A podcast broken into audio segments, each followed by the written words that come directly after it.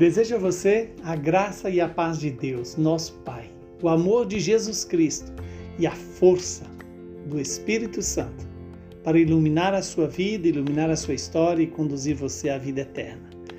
O evangelho de hoje é Mateus capítulo 6, versículos de 7 a 15. Naquele tempo disse Jesus aos seus discípulos: Quando orardes, não useis muitas palavras, como fazem os pagãos eles pensam que serão ouvidos por força das muitas palavras. Não sejais como eles, pois o vosso Pai sabe do que mais precisais, muito antes do que vós o peçais. Vós deveis rezar assim: Pai nosso que está nos céus, santificado seja o teu nome. Venha o teu reino, seja feita a tua vontade, assim na terra como no céu. O pão nosso de cada dia, dá-nos hoje. Perdoa-nos as nossas ofensas, assim como nós perdoamos a quem nos tem ofendido. E não nos deixes cair em tentação, mas livra-nos do mal. De fato, se vós perdoardes aos homens as faltas que eles cometeram, vosso Pai que está nos céus também vos perdoará. Mas se vós não perdoardes aos homens, o vosso Pai também não perdoará as faltas que vós cometestes. Palavra da salvação. Glória a vós, Senhor.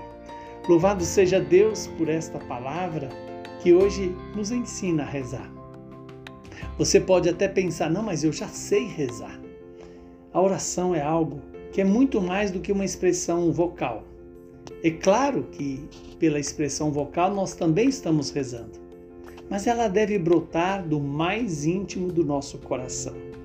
A oração é que nos faz deixar Deus ser o centro da nossa vida.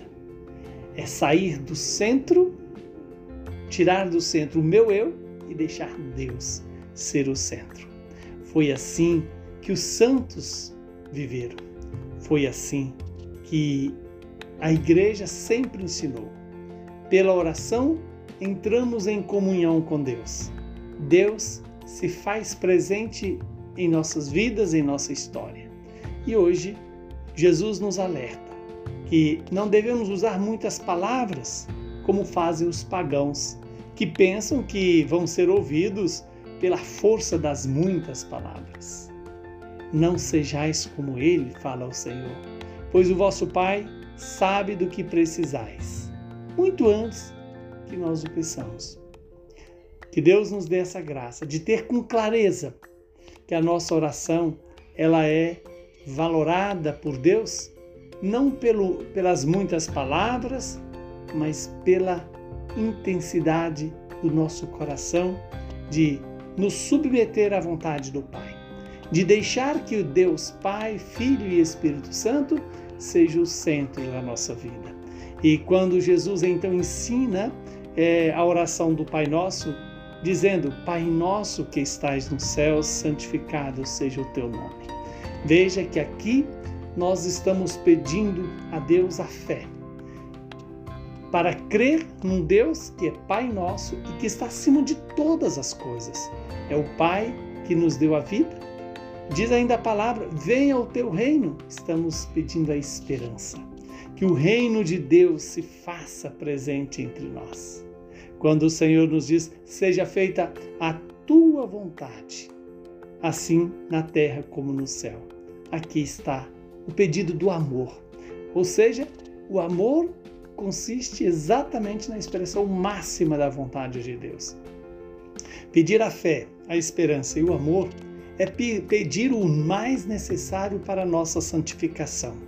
Em seguida, Deus nos dá a oportunidade de pedir o pão nosso de cada dia o pão da palavra, o pão eucarístico e também o pão da mesa do dia a dia, o alimento da alma e também do corpo.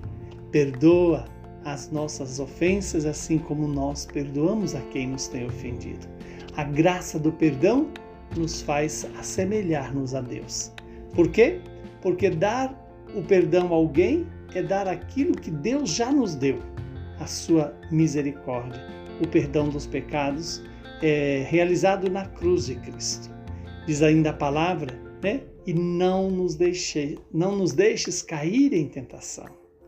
E não cair em tentação não quer dizer que nós estamos pedindo a Deus para não deixar o inimigo nos tentar, mas estamos pedindo para que ele não nos deixe cair.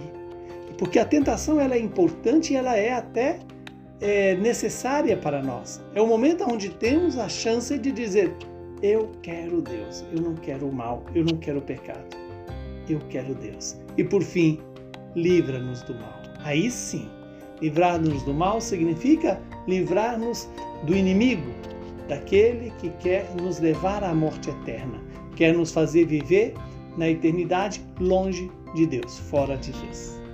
Que o Senhor Deus, de misericórdia, seja a nossa força, seja o nosso consolo e a nossa esperança nesse dia em que a igreja nos lembra de uma maneira muito é, lúcida a beleza da vida de santidade. Que nós sejamos dóceis à vontade de Deus, como São João Fischer e São Tomás More, decapitados por defenderem a fé, a fé cristã, a fé católica. Abençoe-nos o Deus que é Pai, Filho e Espírito Santo. Saúde e paz para você e para todos os seus.